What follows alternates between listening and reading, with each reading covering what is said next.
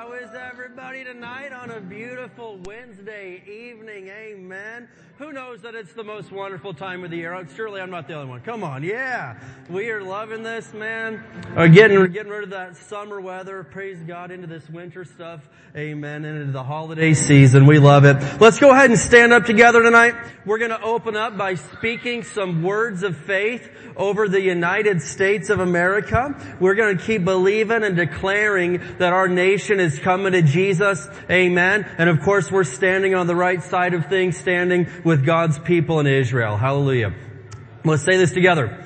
Father, we come to you in Jesus' name and in unity we confess that Jesus Christ is Lord over the United States of America. We declare that righteousness, mercy, justice, and judgment from you shall prevail. We declare that America will complete her God-given mission to bring the gospel of Jesus Christ to the world. We push back the darkness of Satan from this nation and call for the light of Jesus Christ to invade the media and every home, church, and school and every town, city, and state of this great nation, the United States of America. In Jesus' name, amen. Give the Lord some praise tonight. Hallelujah.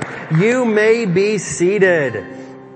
All right, we're going to get right into the announcements. We have got a lot going on. Uh, man, we are in the absolute busiest time of year, as well as it being the most wonderful time of year. So I'm going to go through some announcements pretty quick. Uh, so take note if you need to, or take pictures of the screen. And you know, side note, a great way to stay in the loop on things is to follow us on social media. And sometimes people will be like, "Well, I didn't know what time this started. I didn't know what time." I'm like, "Well, for one, we've announced it every service." Service for like a month, right? And two, it's probably on social media. So we try to get the information to you, but that is definitely a helpful way uh, to stay involved, right? So uh, parents, uh, if your child, if your children are in the Christmas play coming up uh, tomorrow night at 5 p.m., there is a practice for the kids that have speaking roles in the play. So 5 p.m. tomorrow night, Victory Hall. If your child has a speaking role in the play, and then this Saturday is our December men's meeting, everybody. Amen.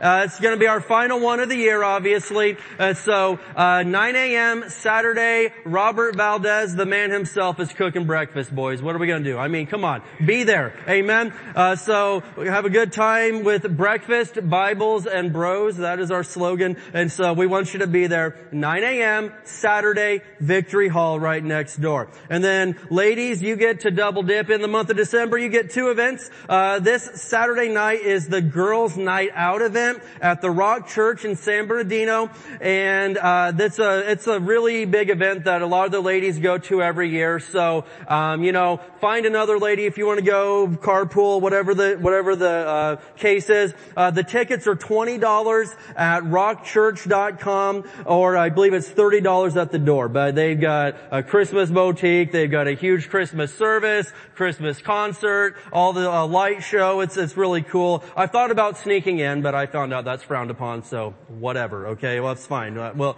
we'll be okay, Cletus, won't we? We'll be alright. We'll be alright. Yeah, okay. alright.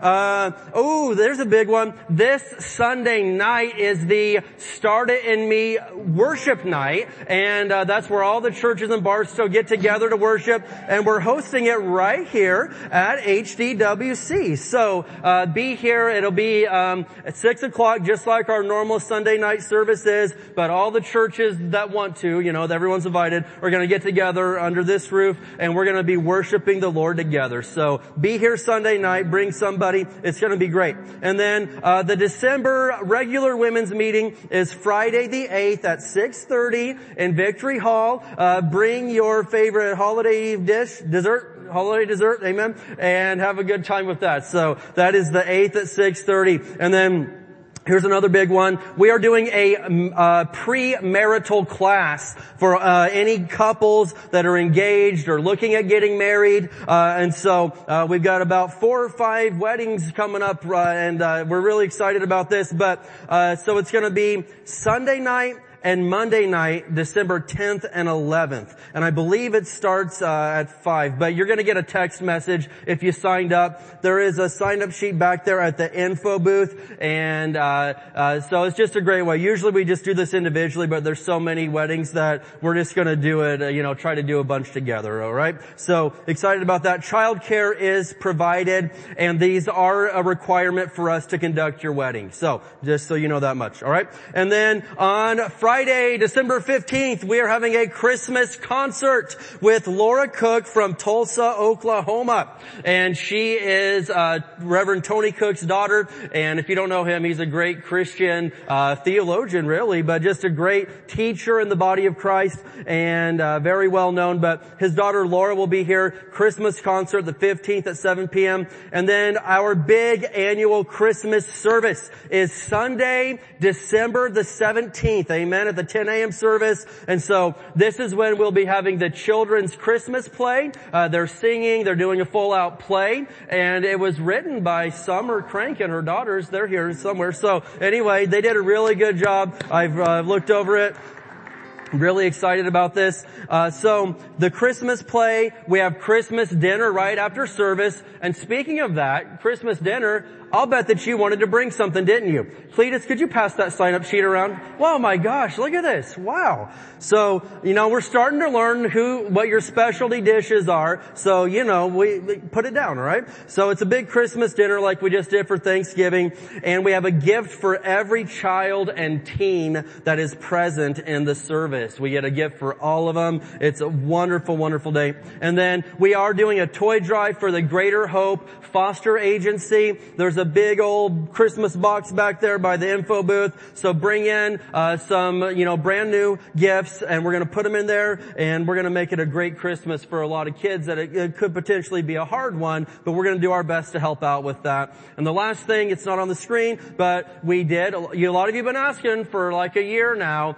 So we we have ordered some more HDWC T-shirts. Okay, they're coming in. Uh, I'm excited. We should have done it sooner, but anyway, there's only 50 though, alright? So I'm telling you, these will probably go really, really fast, there's probably more than 50 of you that want one, but we've got sizes small through 2XL, and I believe they're gonna be $15. Uh, they'll, they'll, be coming in within the next week, so if you want an HDWC t-shirt, uh, you know, they're coming in quick, alright? But the prerequisite is, you gotta act like a Christian when you wear it, so, we're gonna, you gotta sign, so you can't, you can't be acting like foolish out there with the church logo on your shirt. That's not going to fly, all right? So you got to be acting really good for the Lord, all right? Praise God. Well, that is all the announcements we have for tonight. So who knows what time it is now? Amen. It's happy time. Well, you're like, well, what is that? Hey, the Bible says that God loves a cheerful giver. So Amen. we get happy at tithes and offerings. Amen. Go ahead. Happy, happy, happy. How many is happy?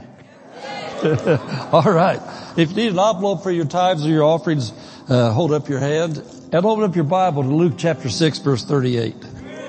Luke 6, 38. I say about what Pastor Dave just said and another thing too, if you're a High Desert Word Center, Center uh, member and you go on Facebook, act like a Christian on there too. I just remembered a story right before I came up here. I was talking to Lawrence and several years ago we had a lady teaching children's church up there in children's church and I'd just become part of the Facebook family years ago and I happened to be going through there and this girl was talking about, you know, Jesus, stuff like that. And then a couple posts later, it was bleep, bleep, bleep, bleep, bleep about somebody, man. She'd bleep, bleep, bleep. And, uh, things started with the same, same first letter that faith starts with. Except she wasn't saying faith you. like that. And I got on the phone and I called children's church director. I said, hey, pull that girl. I said, she's representing the High Desert Word Center and talking to our children and, uh, we can't have her up there anymore. And so anyway, if you're a Christian and you identify with our church and you're on Facebook, you'll be exposed. So just be nice, be nice, be nice. Act like a Christian all the time. Amen. Well, Luke 638, I was praying about a verse to share and, uh, I look out at the congregation, we, we still haven't changed. We're still families. We're still a lot of young families. And I was thinking Mrs. Pastor and I, uh, for a trivia quiz, how many children Mrs. Pastor and I have? Anybody know? Eight children. And with eight children comes a lot of grandchildren. And so a lot of years when we were raised those eight children, uh, we're talking about a long time ago, money, money was a lot lesser back then than it is now. We made a lot less per hour and things like that. And so it took faith to buy Christmas things. It took faith to be able to bless our children like Christian children to be blessed with. I mean, if there's any kids I'll be blessed at Christmas time, it ought to be Christian kids. Amen. And, uh, not by Santa Claus, but by Jesus. You want to do Santa Claus, that's okay, I'm not knocking it, but they need to know where the blessings come from. And so I was thinking about what to share with you to help you to take care of your Christmas because things are tight right now. Inflation's up, but the Bible is inflation proof. Amen. It's inflation proof. When Philippians 4.19 says, my God shall supply all of your needs, it doesn't say, unless inflation's bad. It says according to his riches and glory. But here's how you cooperate with that. Luke 6.38 says, give. Well see, a lot of people have a trouble with being a giver. But if you want to be able to qualify for Jesus to take care of your Christmas, I'm talking to families right now, young families that are having a hard time. Listen to this. It works because it worked for us all the time. It says, give as shall be given unto you.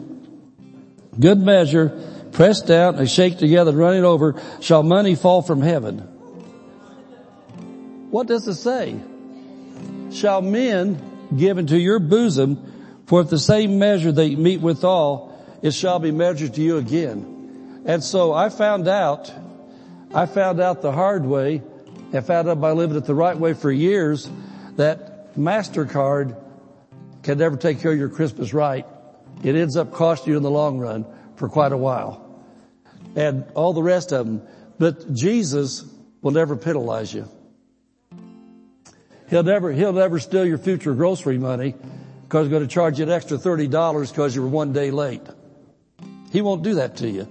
But given it shall be given. And so a little story I want to tell you how this really, really works.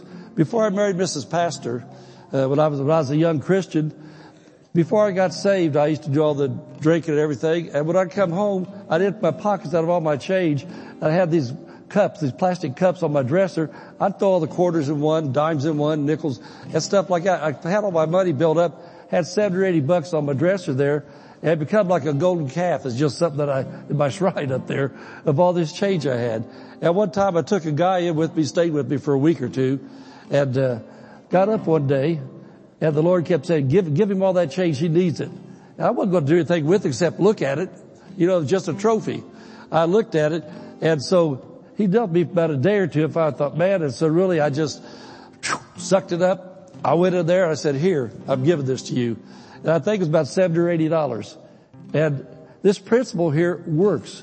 Well, I was married to Mrs. Mrs. Pastor like a year or two later, and we'd been married about a year, and we knew this young truck driving couple. They drove, they drove over the road trucks all over the United States, and they were in a, the, what the part, they were called the elite fleet. This when computers first started getting popular, and they, they hauled really specialized computer, computer equipment across the nation. And so one day they pulled in our driveway their big rig and they opened up the door and said, the Lord told us to give this to you. Okay. Old school. How many know what a wash tub is? A wash tub is, how many know what a, what a, what a, galvanized bucket is? The haul stuff. Okay. A wash tub's about probably 20 times that big. This big around, that deep is made out of galvanized metal. They had a wash tub in between their seats there and all across the nation driving and driving. Everywhere they went, they got changed. They just threw it in their bucket. They threw it in. They come past and they said, the Lord told us to give this to you. And so we all got a hold of it, lugged it, got it out in the driveway. And it seemed like it was about $400 worth of change. Then the Lord reminded me of this verse. For at the same measure you meet withal, it'll be measured to you again. So he brought back to us what we had multiplied over. And so God doesn't just match you dollar for dollar. He multiplies what you give. And so the, the greatest thing I can tell you for Christmas is be a giver. And then also something I learned years ago, a lot of Christians use their faith for giving. They believe God for seed to sow, but they don't use, they don't believe Him for the harvest. You need to get in the habit Starting to say, Lord, I want to thank you. I'm a giver, so I'm a receiver. Lord, I want to thank you. Luke 6:38 says, if I give, it's given unto me. And that's not being covetousness, that's being biblical. Amen. And so one other time, pop in one more story. I'm Not going to get into Pastor Dave's time too much, but, but, no, we're coming up on December the 1st and families need help. Well, we lived out in the middle of nowhere up in Noblesville, Indiana. And trucking was very scarce back then. wasn't very many trucking jobs. That's what I was. And so I was laid off and I was on call for trucking companies. Might get a day or two a week, which I needed a lot more than that back then. Well, anyway, we were believing God for Christmas money and she, and she mailed five dollars to Oral Roberts. Ten dollars. Wow. I didn't know that much. Man, that's a half a tank of gas. I needed gas, I needed the gas to make the 80 mile round trip when I got called in. Well anyway, $10 she sold and she said, Lord, this is for our Christmas money. We need Christmas. And so God can do it however, however He wants to if you don't limit Him. And so one day out there in the middle of the country, middle of nowhere, got this knock on the front door, a lady she didn't know. Turned out she was a mother of somebody she did know from years ago, but not somebody she was close with.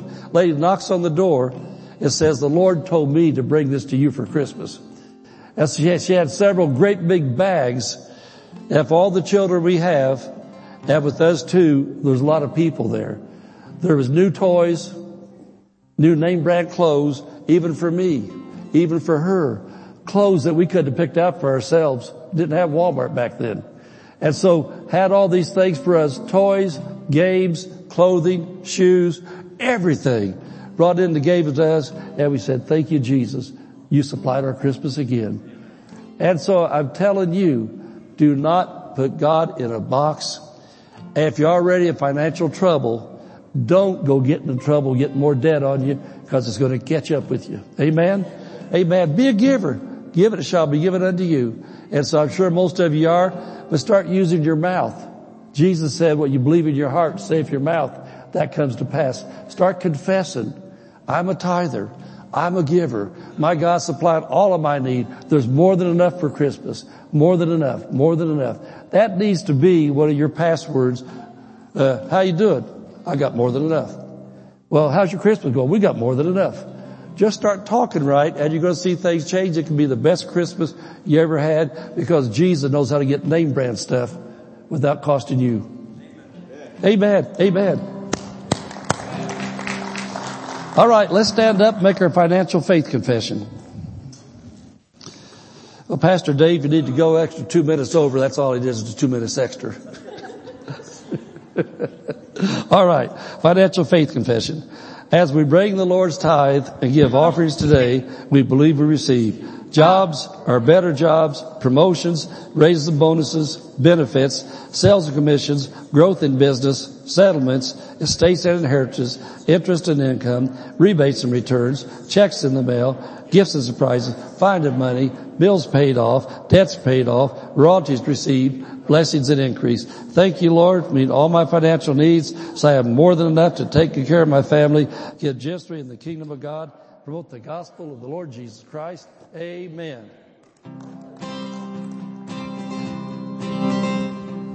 After you guys put up your tithes, you're more than welcome to stand up here and worship with us.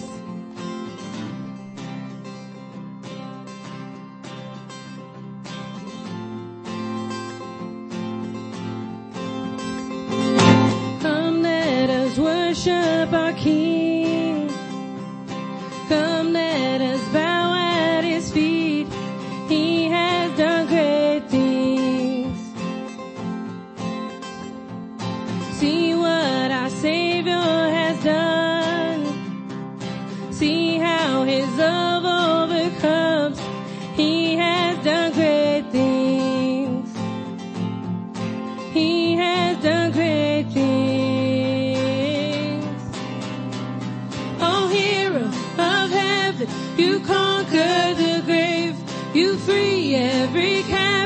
And break every chain, oh God.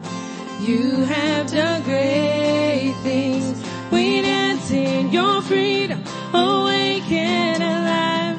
Oh Jesus, our Savior, Thank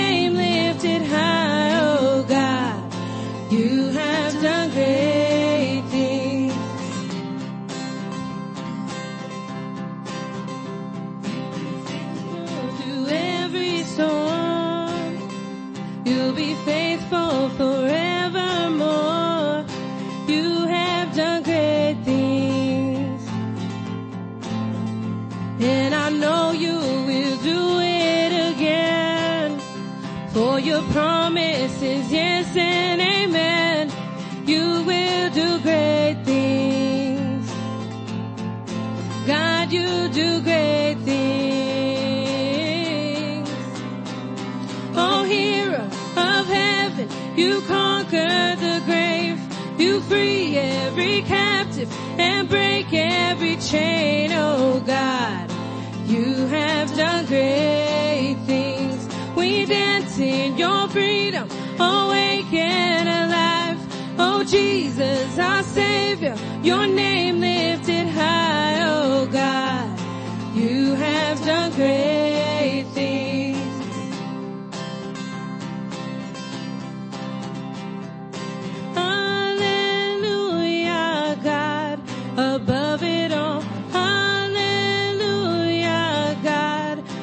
unshakable.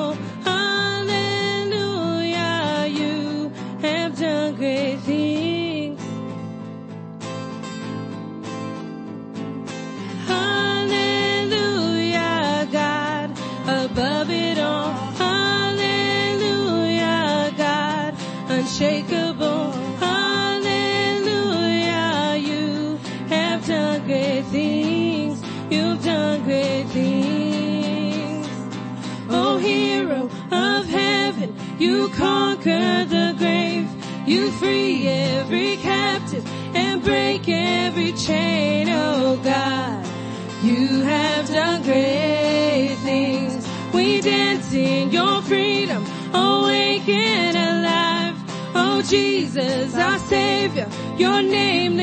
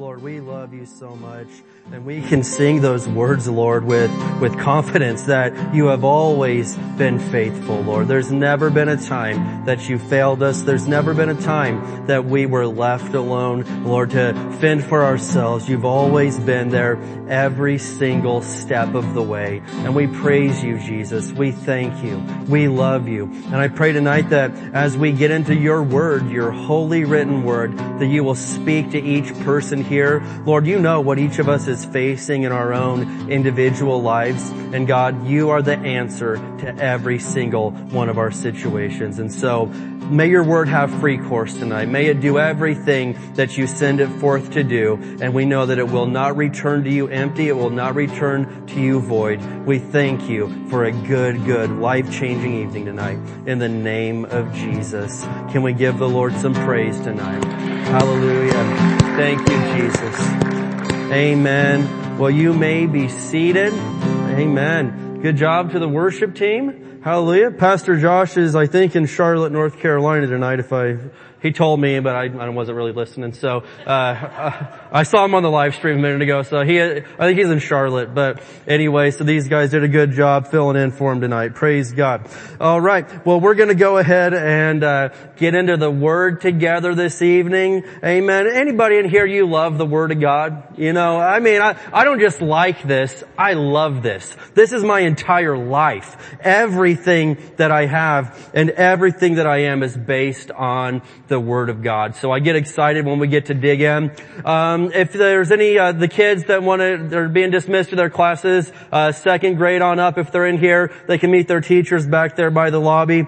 Amen. Sometimes I forget to uh, dismiss them. So, all right, tonight the title is this. It's called Above All Else. Above all else. And uh, we're going to be looking at a scripture that I try to preach on at least one time a year. I try to preach on this scripture because I believe it's extremely important in our Christian life that we obey what this scripture tells us. And so uh, I want to make sure I cover this. Uh, I haven't preached on it yet this year, to my knowledge. So I want to cover this scripture tonight, and it is it's key. It's foundational for you uh, to to obey this scripture. So we're going to open up to Proverbs chapter four and verse twenty three. Proverbs four twenty three.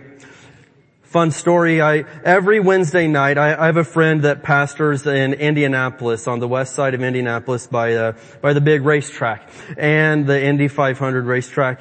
And, uh, every Wednesday, we're good friends. I watch his service. It's 4 p.m. Pacific time, but it's 7 p.m. out there. Well, every Wednesday. I mean, I'm serious. Every, every Wednesday of the year I watch his service and, uh, I was watching tonight and his title was Above All Else. And I was like, hey, alright, we're on, we're on the same page. So anyway, it was, it was cool to hear that. So Proverbs chapter 4, and verse 23.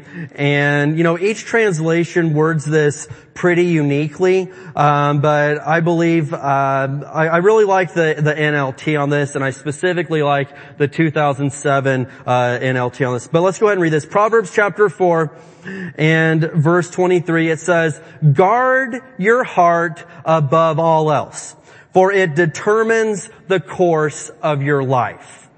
Guard your heart above all else, for it determines the course of your life. And then I'm going to throw this other translation up there really quick. And it says it this way, above all else, guard your heart, for it affects everything you do. It affects everything you do. And so let's break that down just a little bit here. When it's talking about heart, we understand that in the Bible, usually when you see the word heart, it's not talking about the organ in your chest. It's referring to your spirit, to the, to the, the inner core, the most legitimate part of you that there is. And we understand through a study of scripture that human beings are three parts. You understand that, right? Well, why is that? Well, we're made in the image of God. Genesis 1:26. Man was made in the image of God, and God is a triune, three-part being, right? Father, Son, Holy Spirit, and human beings are also a three-part being. Uh, they're a spirit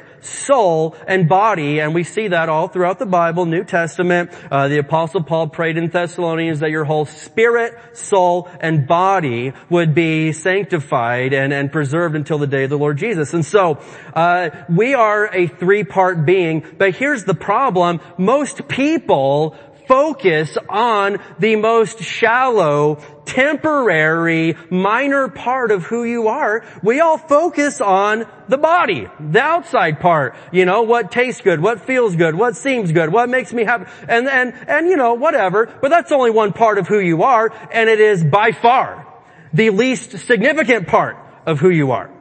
Why? Because it's very temporary. No matter if you live to be 120 years old, that is not very long when we're talking about eternity, but your heart, your spirit, the most real part of you that there is, it'll still be in existence a billion years from now either in heaven or in hell, but it'll still be in existence. And so I don't get it why we spend so much of our time, focus, money, energy, everything on the least significant, most temporary aspect and part of who we are, and we totally ignore the part that is going to be here for eternity. Why is that? That doesn't make any sense. And so, when the scripture says to guard your heart, it's talking about your spirit. Uh, it's talking about your inside. Because if you're not good in here, nothing's gonna go good out there. You ever found that out? I mean, you could have a ton of money on your hands, but if things aren't good in here, it doesn't even matter anymore. You could have, you could have, you know, whatever it is on the outside, the comfort, the, the money, the, the whatever it is you've wanted, but if things aren't right in here, none of it matters. And so, the Bible very wisely tells us, more than anything, guard your heart. Now if the Bible just simply said, guard your heart, because it determines everything in your life, I'd say, well, that's very important. But when it specifically says above all else. More than anything, guard your heart. And I know that this much, that if I was in battle or something, like, I wouldn't want to get shot in the arm, but I could probably survive that, right? Uh, you know, probably. If I got shot in the heart, I probably will not survive a shot to the heart. Probably not. And so, as much as I want to guard my arm and, you know, my legs, I, I want to guard those. But above all else, most importantly, I gotta guard this because if this goes down, my whole life crashes. And there's some people that this is not right. They're not right on the inside. Why? They didn't guard their heart and it affected everything they did. Well, I don't know why I'm so miserable. I don't know why I hate people. I don't know why I'm always this way. I don't know why blah, blah, blah, blah, blah. I'll tell you why. You didn't guard your heart. You let greed get a hold of your heart. You let lust get a hold of your heart. You let anger get a hold of your heart. You let offense and whatever get a hold of your heart. And it absolutely, it determined the course of your life. And so, do you think that it, according to scripture here, that it is very important that we guard our heart more than anything else? I mean, I know people, they'll guard their money. Don't you mess with my money up. Okay, whatever. The, uh, you know, the, they, I know people, they guard their Netflix password more than they guard their heart. Don't you tap into my account. Like, okay, but what about your heart? Think about that. What about that? And so we're going to talk about this a little bit tonight. There is a lot of directions we could go on. I've got a whole sermon series on this whole topic here, but we're going to look at three points tonight. And uh, and I just I know going into especially this time of year, the Christmas season, I believe that these are important areas to guard your heart in. And believe me, the li- we could go very long, but we've got three points, but we could go to like 500 points. So let's go ahead and, uh, and get into the Word of God tonight. Amen. So number one, we're going to talk about guard your heart from fear. Guard your heart from fear. And my dad really kind of hit on this during offering time, but let's look at Isaiah chapter 41 and verse 10. Isaiah 41 and verse 10. And we're going to look at, we're going to use the New King James on a lot of verses tonight. Isaiah 41 and verse 10. Are you glad you came to church? Amen. Isaiah 41 and verse 10. So we have to guard our heart against fear. Isaiah 41, verse 10, it says, fear not. Why? For I am with you. Be not dismayed, for I am your God. I will strengthen you. Yes, I will help you. I will uphold you with my righteous right hand. Man, the Lord put the word I in there a whole bunch of times, and if that was you or me saying that, that would be selfish or prideful, but it's not us. That's God talking, and that's not, that's, that's nothing but good right there. When God keeps saying, hey, I will protect you. I will be with you. I will guard you. I'm saying, my goodness, I'm, I'm in a good place right now. If God is the one that's on my side, amen, I'm in really good shape because according to Romans 8, if God is for us, who could ever be against us? And so this verse right here, Isaiah 41, this is a command to us. He's saying, basically, I command you, fear not. Don't be afraid. And I've, I've heard it said, I haven't verified it myself, but I've heard it said that the phrase fear not appears 365 times in the Bible.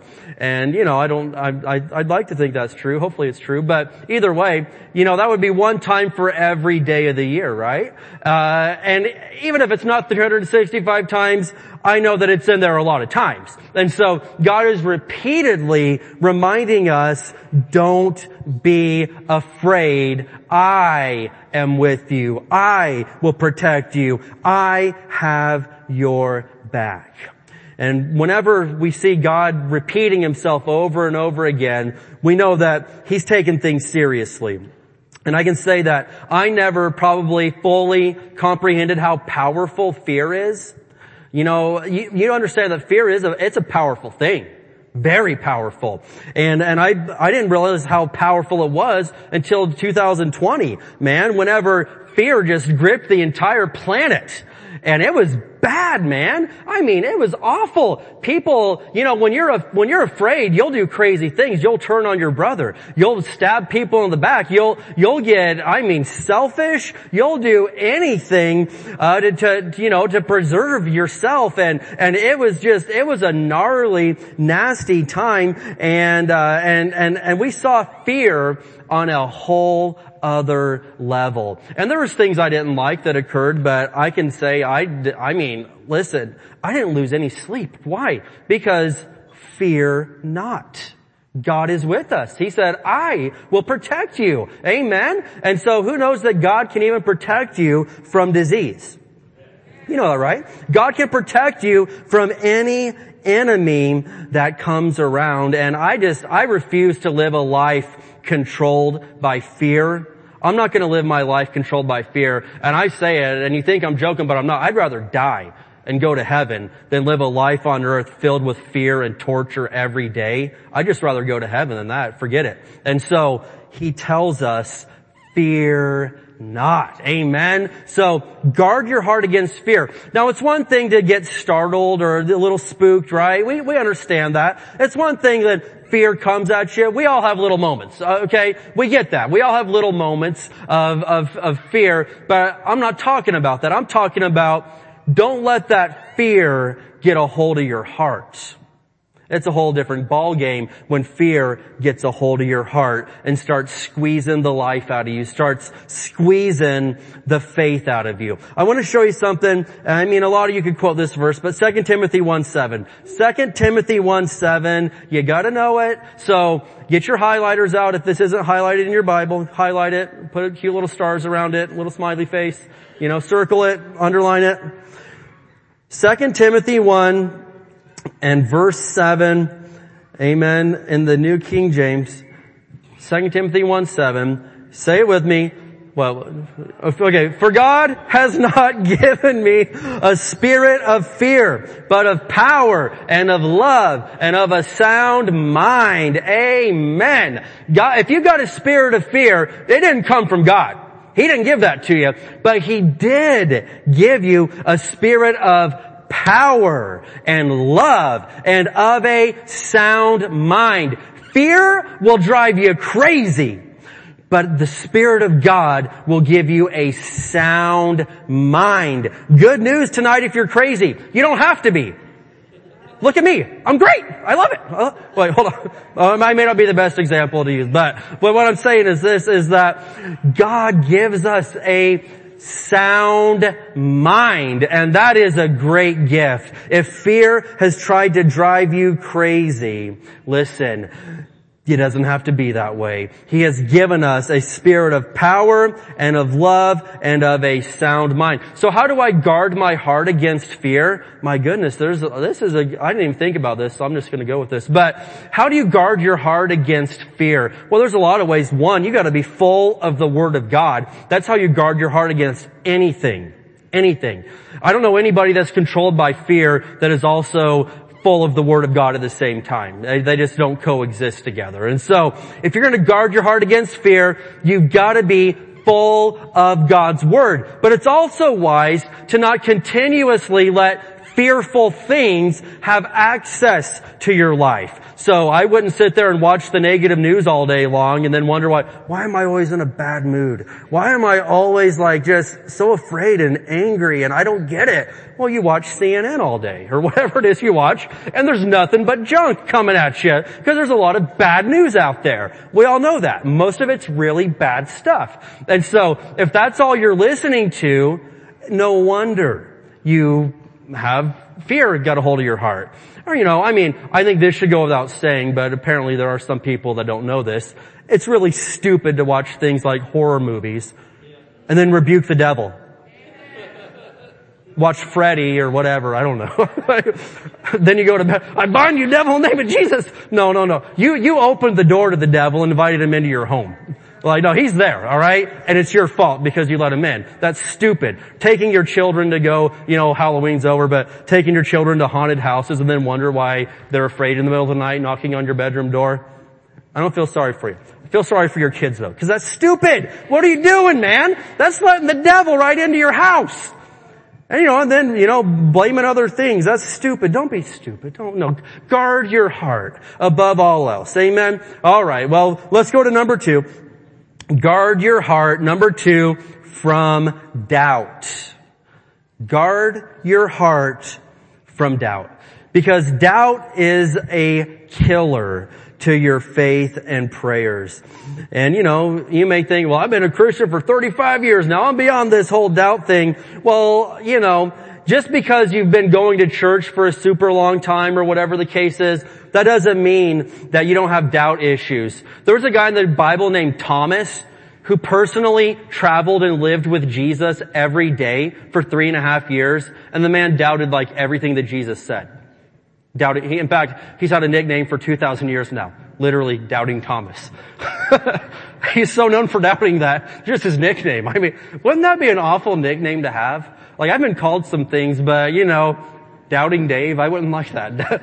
Doubting Thomas, like, that would be a bad nickname to have. And so, we see, uh, you know, uh, Thomas, man, he, he, I mean, he was right next to Jesus. He saw miracles. And sometimes, you know, I hear people say, I'm praying for my cousin. I just know if he were to see a miracle, that would change his mind.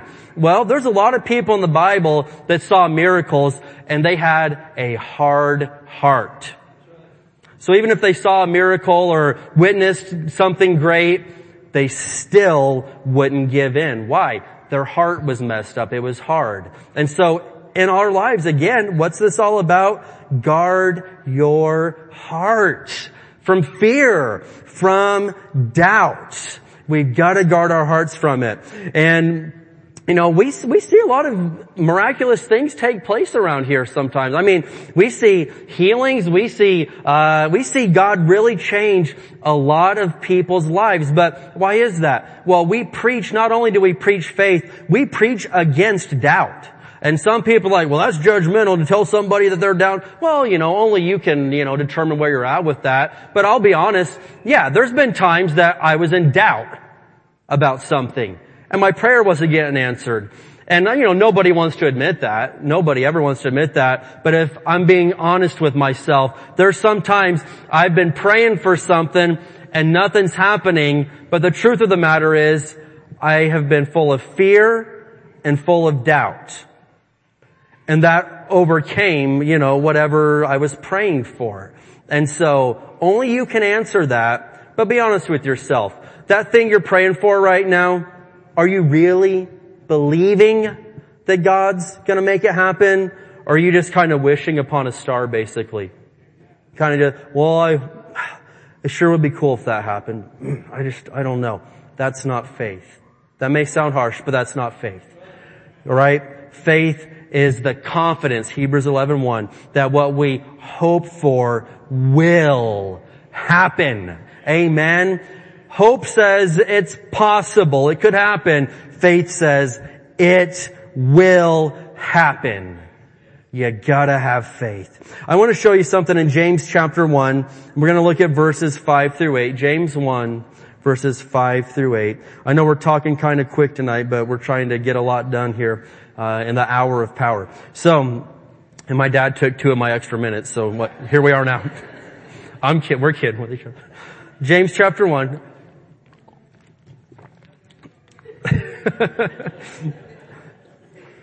James chapter 1. And we're going to look at, at verses 5 through 8. James chapter 1. Going to look at verses 5 through 8. And we're talking about guarding the heart against doubt. So James 1, starting at verse 5, New King James, it says, If any of you lacks wisdom, let him ask of God, who gives to all liberally and without reproach, and it will be given to him. And so, you know, people all the time are like, man, I just need the wisdom of God. Well, have you asked God? I didn't think about that. Well, the Bible says right here, if you need wisdom, you don't know what to do, ask God. He'll tell you what to do. He will give you wisdom.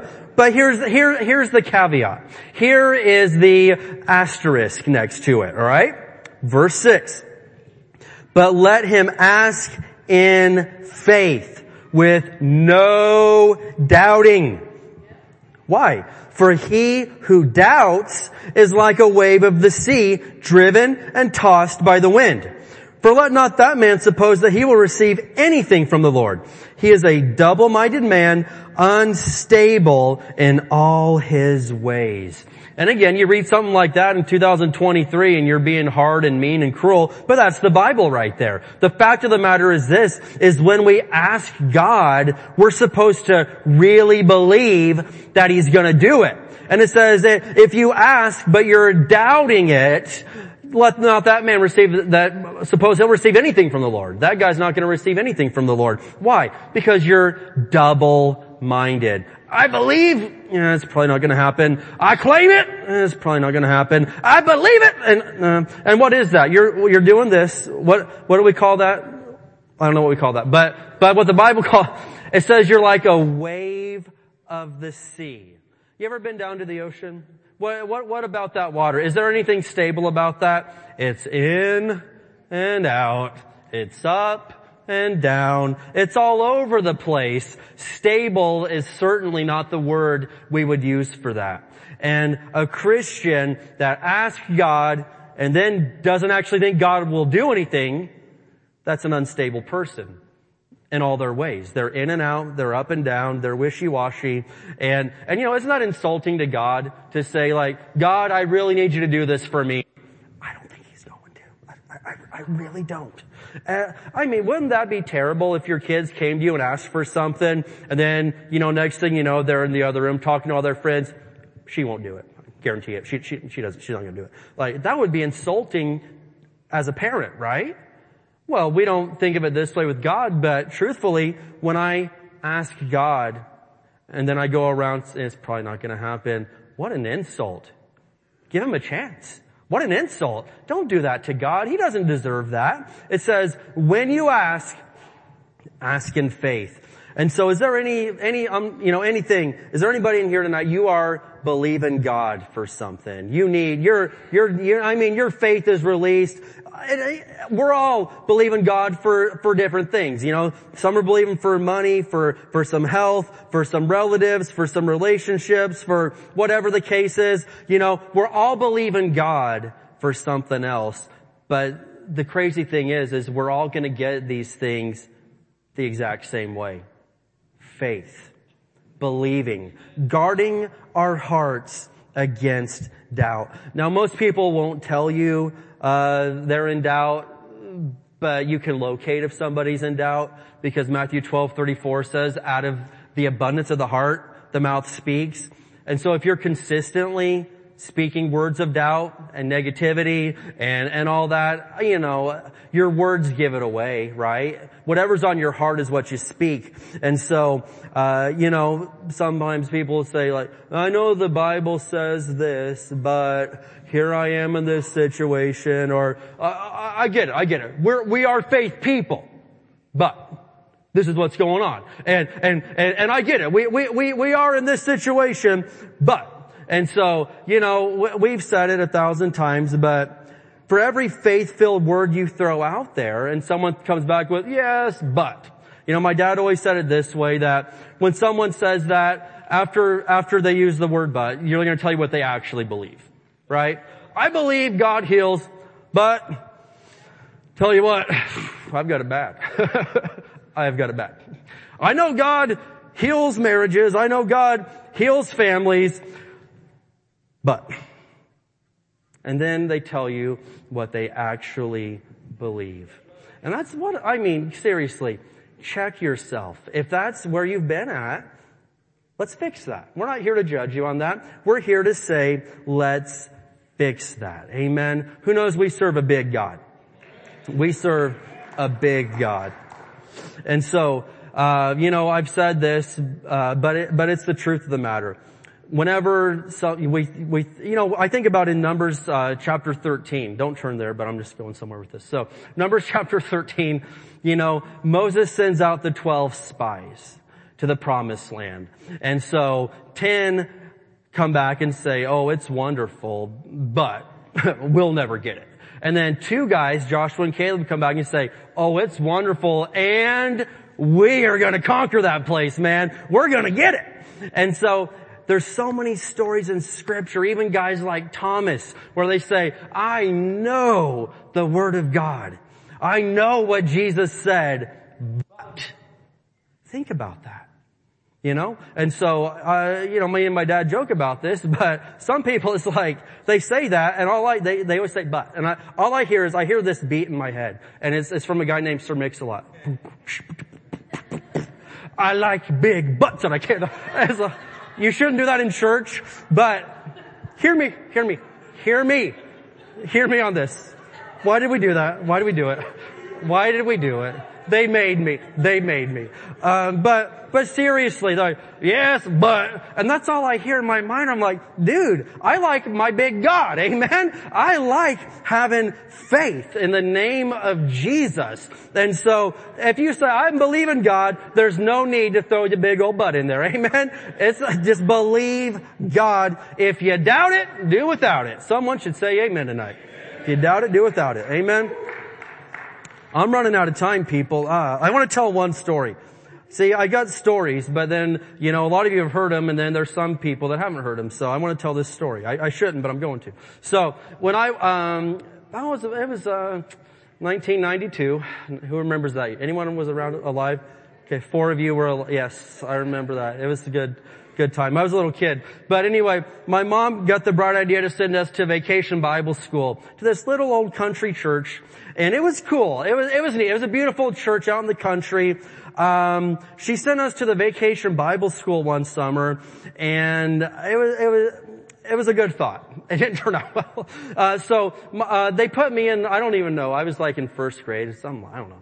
And and so uh, in my class, all I know is it was about me and four or five other kids. They looked just as miserable as I was. And our teacher was this ancient lady uh, that I believe was there for the Last Supper. I'm not, but I think she was. And so she goes into this story and and she starts telling the story about uh, the the the crippled man that came. His friends brought him to Jesus, and they cut a hole in the roof, right? And they lowered their friend down to Jesus, and he heals the man. And it's an incredible story. And and so she she's reading this, and and finally, all of us little kids were like, okay Yeah. And, and we were getting it. I mean, we were finally happy about something.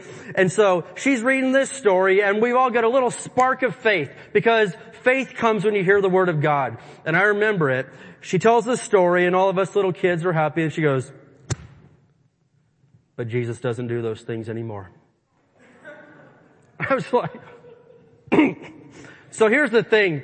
And my, I was, you know, raised in a very charismatic Pentecostal home and I had already had cancer once and been crippled and, you know, and all this stuff. I mean, I, I, had a rough go at it when I was three. And so the Lord healed me of all of those things. And when she said that the Lord can't heal crippled people anymore, and I was literally a crippled person that took off running through a children's hospital, getting chased by doctors and nurses, trying to figure out what happened to this kid with leukemia, you know, she said that, and I, I was raised to be respectful, but I couldn't let that go unchecked. Amen. And so I raised my hand and I was like, you're wrong. Jesus does heal. And we got into it a little bit, but I feel like, I feel I won the debate. I really feel I won that debate. And, and so I couldn't let that go unchecked. Amen. Because listen, you need to know it tonight. Jesus still heals people. Amen. Jesus still delivers the addicted. Jesus still breaks the chains of bondage. Jesus still reunites families. Jesus does what he's always done. Well, I wouldn't say that. Hebrews 13:8. Jesus Christ is the same yesterday, today, and forever. Jesus didn't change, you changed. Amen. Jesus did not change. He's doing what he has always done. And so guard your heart against fear. Guard your heart from doubt. And very quickly here, we're going to talk about guard your heart from negativity. Guard your heart from negativity. You know anybody that's just, I mean, negative all the time? Maybe, all right, who would hear it was you? Don't, okay, don't raise your hand, Megan. It's okay. but listen, Seriously. I mean, and, truthfully, we, we probably know it anyway, right? We know each other pretty well. But guard your heart from negativity. And there, are, there's few people more difficult to be around than a negative person. I mean, negative people just drive me up the wall. I, I don't like that. Uh, I, I, don't get it. I don't like it. Uh, and I'm not just talking about someone that's had a rough day, right? I mean, we've all had a rough day and probably weren't our best self, right? I mean, I've had some days where, you know, it wouldn't have been best for you to call Pastor Dave for prayer on that day. Potentially. You know, it happens sometimes. But we're, we're, we're talking about not just going through a rough day, a, a rough little season. We're talking about negativity got a hold of your heart because you didn't guard your heart from negativity. And when you let yourself get a negative spirit, a complaining spirit, that is a bad, bad, you're heading in a bad direction at that point. And again, Jesus said that out of the abundance of the heart, the mouth speaks. It's to start coming out of your mouth. You're to start puking that stuff all over your family and friends and wonder why nobody wants to be around you. If someone puked on me every time I saw them, I wouldn't want to hang out with that person anymore. Right? You know, either literally or, you know, figuratively speaking with their words. And so, don't let yourself go that direction. Well, how do I guard myself? I can't say it enough. The number one way you're going to guard yourself from any of these things that we're talking about is through the Word of God. You will not be a strong Christian without the Word of God. It, it, it can't happen. But it's very important that we don't let ourselves go this direction. And, and you know, I, you know, here at Christmas time, we, we see this type of thing where, listen, okay, none of us in here, maybe you are, I, I'm not a millionaire. And so some of the things my kids have asked for, they're probably not going to get this year. You know, maybe they will, maybe they won't. And I'm not being a, a lack of faith, but I'm pretty sure my seven year old doesn't need that Tesla he brought up the other day. So probably not going to get it. Probably not going to happen. And, and, you know, but we gotta guard ourselves this time of year especially against negativity. I want to look at one more verse tonight. Amen. I want to look at Lamentations 3. That's a book of the Bible? Yes. Lamentations 3. And we're going to look at verses 21 through 24. but guard your heart. I mean, above all else, against everything. The only thing that should have a hold of your heart should be Jesus. The only thing that should have a hold of your heart should be Jesus and His Word. Uh, but you know, we, we see so many things happen and we wonder, well, how could they have done that? Sometimes you see somebody that had been a good person. You ever seen that? Somebody that had been a good person just go a wrong, a bad route. Well, they didn't guard their heart. So we're going to look at Lamentations chapter 3, verses 21 through 24. Lamentations 3, 21 through 24. And it tells us this. Because Jeremiah wrote this and he talked about, you know, there were some bad things happening to the people of Judah at this time. And so he lists a lot of those things, then he comes to this, verse 21, yet I still dare to hope when I remember this. The faithful love of the Lord never ends. His mercies never cease. Great is His faithfulness. His mercies begin afresh each morning. I say to myself, the Lord is my inheritance. Therefore, I will hope in Him.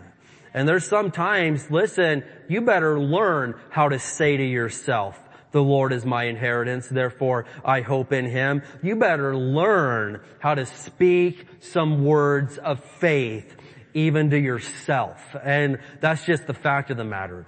We've got to learn to speak words of faith. And this will help us to guard our heart. Because, you know, negative thoughts come at your mind all day long. Who knows that? You know, for all of us, negative thoughts, fear thoughts, anger thoughts, doubt thoughts, lust thoughts, greed thoughts, whatever, you know, they come at us all the time. We have to guard because it may land here, but it's gonna come down here and land in your heart. And then it's going to come out of your mouth because whatever's in your heart comes out of your mouth according to Jesus, Matthew 12, 34. And so it is so important that we guard it. And Kenneth Hagin said something very, I mean, just key. And I believe this is so true when it comes to bad thoughts coming at us. Because I don't care who you are. You could be a pastor. You could be, you know, someone that you think is a very holy person. Bad thoughts still come to all of us. Because the book of Hebrews tells us that Jesus himself was tempted and tried in every way that you are. And so if bad thoughts try to come and tempt you, it tried, it tried to happen to Jesus too. It Tries to happen to me. It Tries to happen to all of us. But I love something that Kenneth Hagin said. He said, I, I can't stop the birds from flying in the air over my head, but I can stop them from building a nest in my hair. Right? And so I can't, you know, I, I can't help that sometimes bad thoughts are going to swirl around and try to come at me.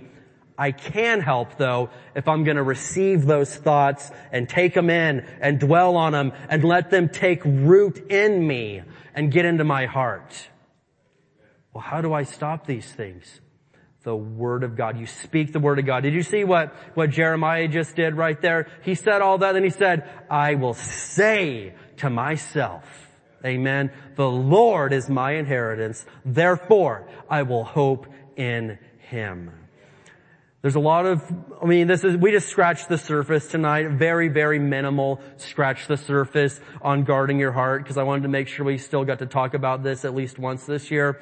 But to guard your heart, you gotta, uh, you, you've gotta get the word in there. You gotta be speaking the word of God out. Another great way is to surround yourself with the right people because you acclimate and you become like who you hang out with. You know, if you hang out with losers, you're going to be a loser. Uh, well, you shouldn't say that. That's mean. Well, the teenagers at my house say it all the time, so I think I'm allowed to say it. I'm, I'm not sure. I'm not words that I thought we weren't allowed to say. That uh, whatever. So if you hang out with the wrong people all the time, you're going to begin to act like that.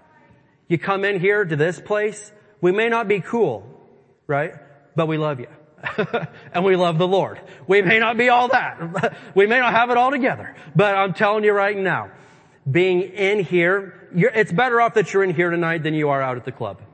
Um, I'll say it. It's better off that you're here tonight than out at a bar, than out, you know, doing things you shouldn't be doing. If nothing else, even if you don't like us, it's okay. You're better off here being surrounded by these people. This is one way of guarding your heart against the things the devil has coming against you. Amen. And so guarding your heart spiritually isn't just a nice suggestion or an inspirational thought. It's a necessity if you're going to live a strong life and get the joy of the Lord, the peace of God. Guard your heart above all else, for it determines the entire course of your life. Proverbs 4:23. Amen. All right, we're going to go ahead and close it down right there tonight. I pray that everybody receives something from the word of God. Amen. Let's give the Lord some praise together. All right. Very good. Let's stand up tonight. Amen. We're going to stand up together tonight as we begin to close things out here. Again, uh, we appreciate Alex and Adriana taking care of the worship for us. I'm going to have my prayer team come up tonight. If you're here and you need prayer for anything, we want to be in agreement with you. We want to pray with you tonight and uh, watch the Lord work in your behalf. Uh, I'm going to have these guys lead us in worship. And as I always say, if you're here and you don't need prayer, good. We're thrilled for you. But there are people that do need prayer. And so we ask that you would be reverent and, uh, and just release your faith with these guys as they get prayer tonight and worship God where you're at. Amen. So let's go ahead and, uh, and lead us in some worship here.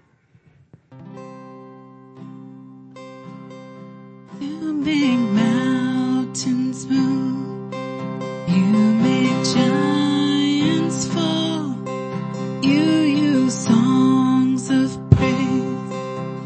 Shake